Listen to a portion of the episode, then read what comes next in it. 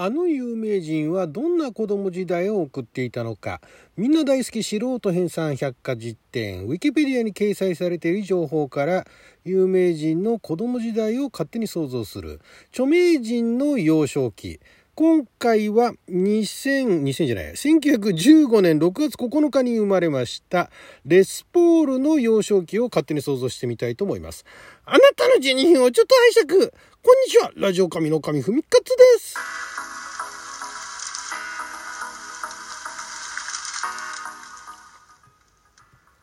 昨日は2022年6月9日木曜日6曜旋風先負けでございました。もう10日になっちゃいましたけれども、えー、毎週木曜日は著名人の幼少期と題しましてですね、えー、有名な方々のどんな幼少期を過ごしたらあんな人になるのかと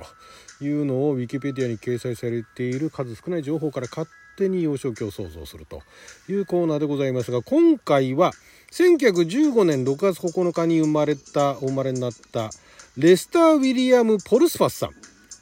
芸名レスポールさんですね。レスポールさんっていうとアメリカのギタリストとしても知られているんですが、まあ、それ以上に、えー、ギブソンというねギターメーカーの初のソリッドボディのエレクトリックギターギブソン・レスポールの生みの親と、えー、ギター。エレキギターをやってる方たちはまああれですよね、えーまあ、ギブソンはメーカーですけどもレスポールかストラトキャスターみたいなね。フェンダーのストラトキャスターみたいな、まあ、そこら辺があの代表的なねモデルと言われておりまして、まあ、形状が違ったりだとかあとまあなんか材質が違ったりだとか私エレキやらないんであんまり詳しくは分かんないんですけども、まあ、レスポールさんですね、えー、本名がレスター・ウィリアム・ポルスファスさんと。で、えーまあ、レスター・ウィリアム・ポルスファスさんは1915年にウィスコンシン州ウォキ賞でドイツ系のジョージ・ポルスファスおよびイブリン・ポルスファスポルスファスですね、えー、夫妻の間に生まれましたと。1915年ですからどうですかね。えー、まあ、第二次大戦よりもはるか前。第一次大戦っていつ頃でしたっけ？なんか結構結構前なんですね。えー、その前もう生誕100年祭っていうのももう結構前にやられてましたけれども2015年とかねやってましたけどもで、えー、まあ、幼少期に、ねえー、このドイツ系のポルスファス夫妻が幼少期に離婚されるんですね。で、母方の方に、お母さんの方に引き取られて、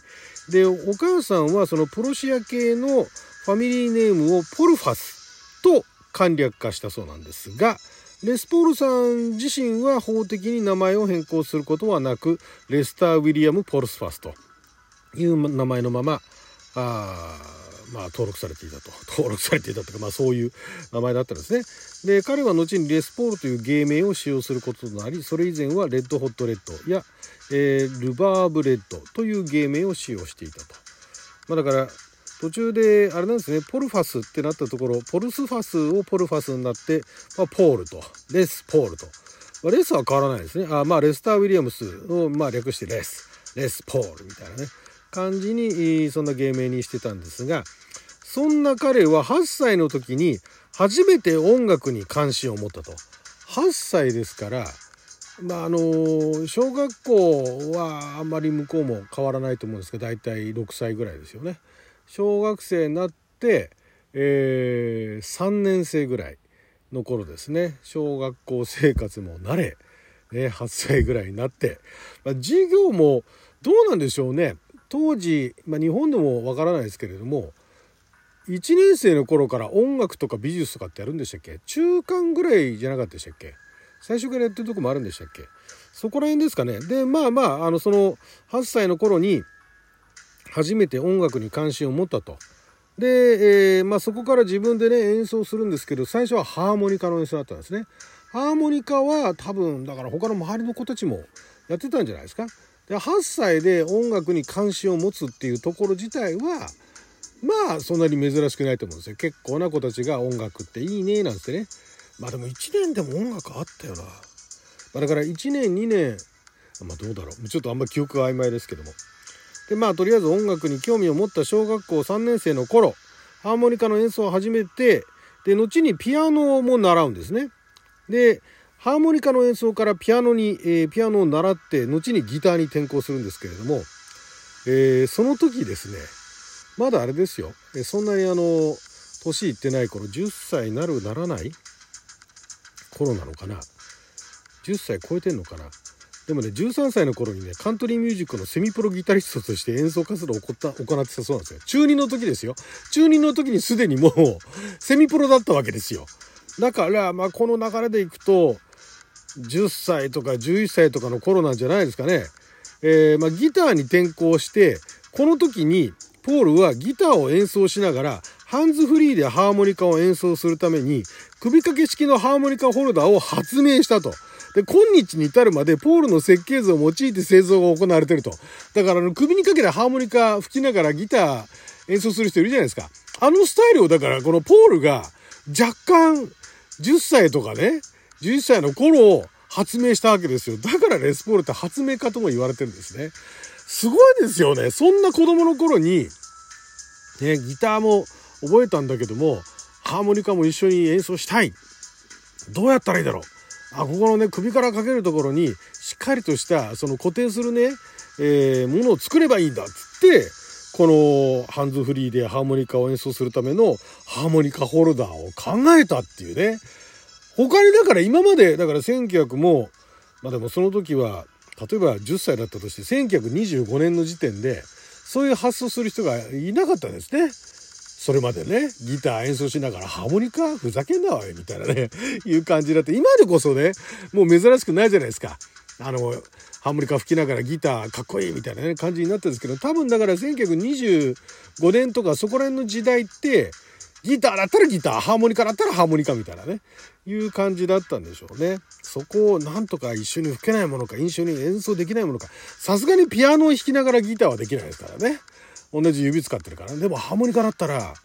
ね、指使わないって言って、で、顔動かしゃいいんだみたいなね、いうところで、その発明に至ったっていうのが、まず、すごい、幼少期からも、この発想ですよ。で、えー、ポールはあまあ、13歳の時にカントリーミュージックのセミプロギタリストとして演奏活動を行っていて17歳の時に、えー、ルーブ・トロンソンのテキサスカーボーイズと共に活動し、まあ、そのどんなバンドか知らないんですけどもまもなく高校を落第すると。で彼はミズーリ州セントルイスのラジオ局 KMOX、KMOX のバンドウォルバートンズ・レディオバンドに加入したと。もうだから学校とか行ってられっかっていうね。まあ、だから高校落第するわけですけども、別に高校落第したから何みたいな。まあ、そこまで言ってたかどうかわかんないですけども、バンドに加入して、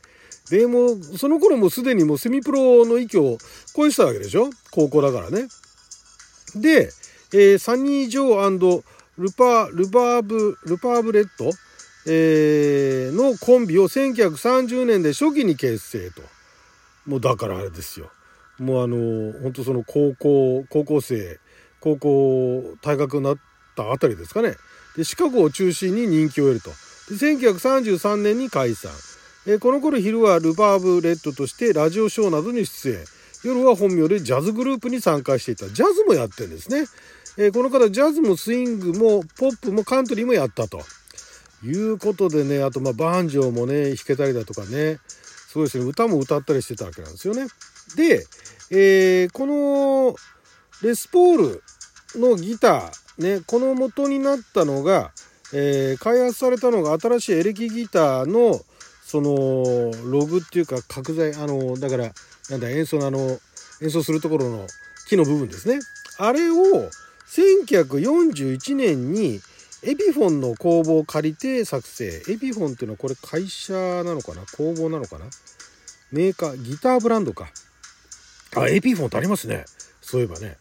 えー、エピフォンの工房を借りて、で、えー、まあ作るわけなんですね。で、それを、えー、46年になって、まあだから41年から46年まで、だからまあ、あれなんですかね、試作とかしてたんですかね。で、えー、1946年、だから彼があ31の頃ですね、えー、ロゴのアイデアをギブソン社に持ち込んだけれども一周されると。で、46年にギブソン社に持ってって、あ、ダメなこんなの使えねえって言われるんだけれども、結果、1950 52年にギブソン社初のソリッドギターレスポールが発売されると。ね。まあ、10年とまではいかないか、まあでもそうですね、最初にその考えてからようやく10年経って、ギブソン社からリリースされると。だからこれもまた発明なわけですよね。そんなこんなで、だからもう、